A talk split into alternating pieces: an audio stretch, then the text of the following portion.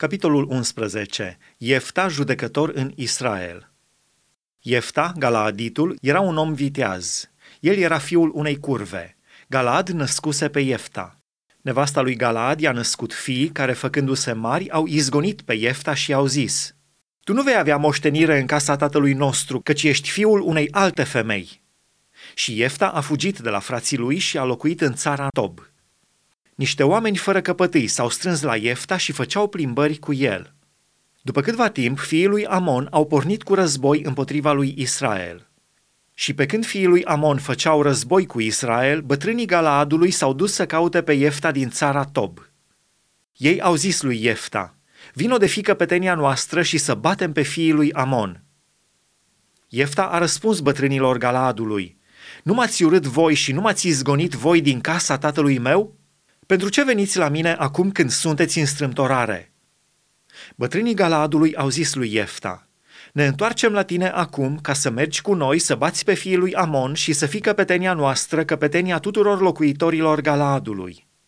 Iefta a răspuns bătrânilor Galaadului, dacă mă aduceți înapoi ca să bat pe fiul lui Amon și dacă Domnul îi va da înaintea mea, voi fi eu oare căpetenia voastră?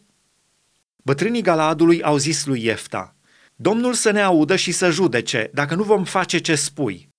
Și Iefta a pornit cu bătrânii Galaadului.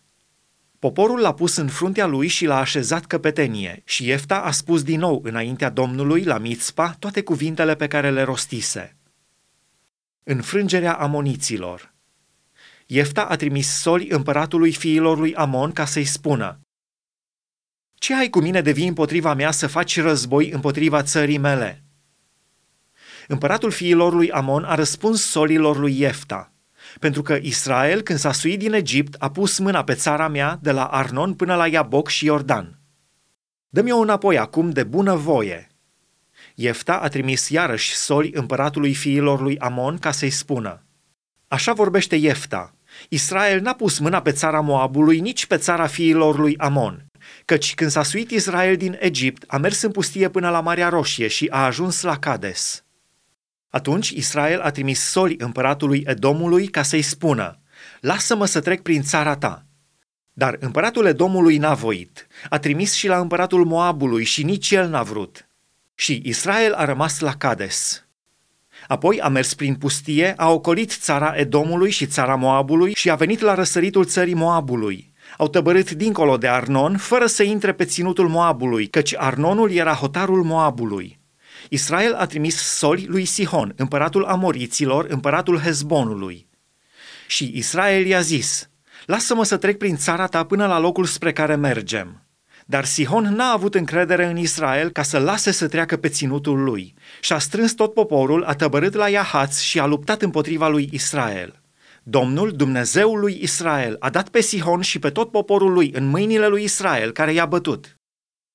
Israel a pus mâna pe toată țara amoriților care erau așezați în țara aceasta. Au pus mâna pe tot ținutul amoriților, de la Arnon până la Iaboc și de la pustie până la Iordan. Și acum, când Domnul Dumnezeul lui Israel a izgonit pe amoriți dinaintea poporului său Israel, tu să le stăpânești țara?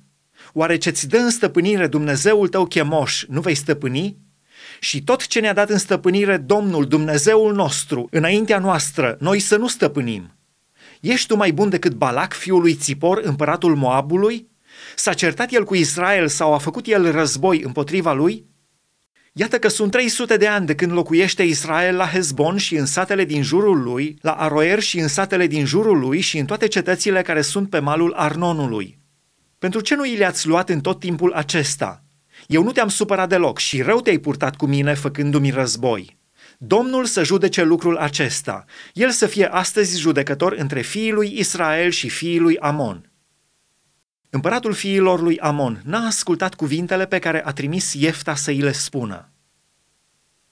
Fica lui Iefta. Duhul Domnului a venit peste Iefta.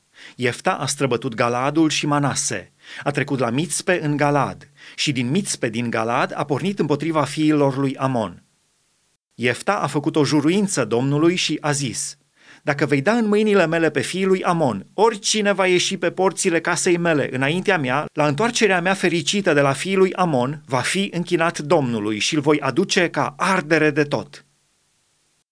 Iefta a pornit împotriva fiilor lui Amon și Domnul i-a dat în mâinile lui. Le-a pricinuit o foarte mare înfrângere, de la Aroer până spre Minit, loc care cuprindea 20 de cetăți și până la Abel Cheramim. Și fiii lui Amon au fost smeriți înaintea copiilor lui Israel. Iefta s-a întors acasă la Mitzpa și iată că fică sa i-a ieșit înainte cu timpane și jocuri.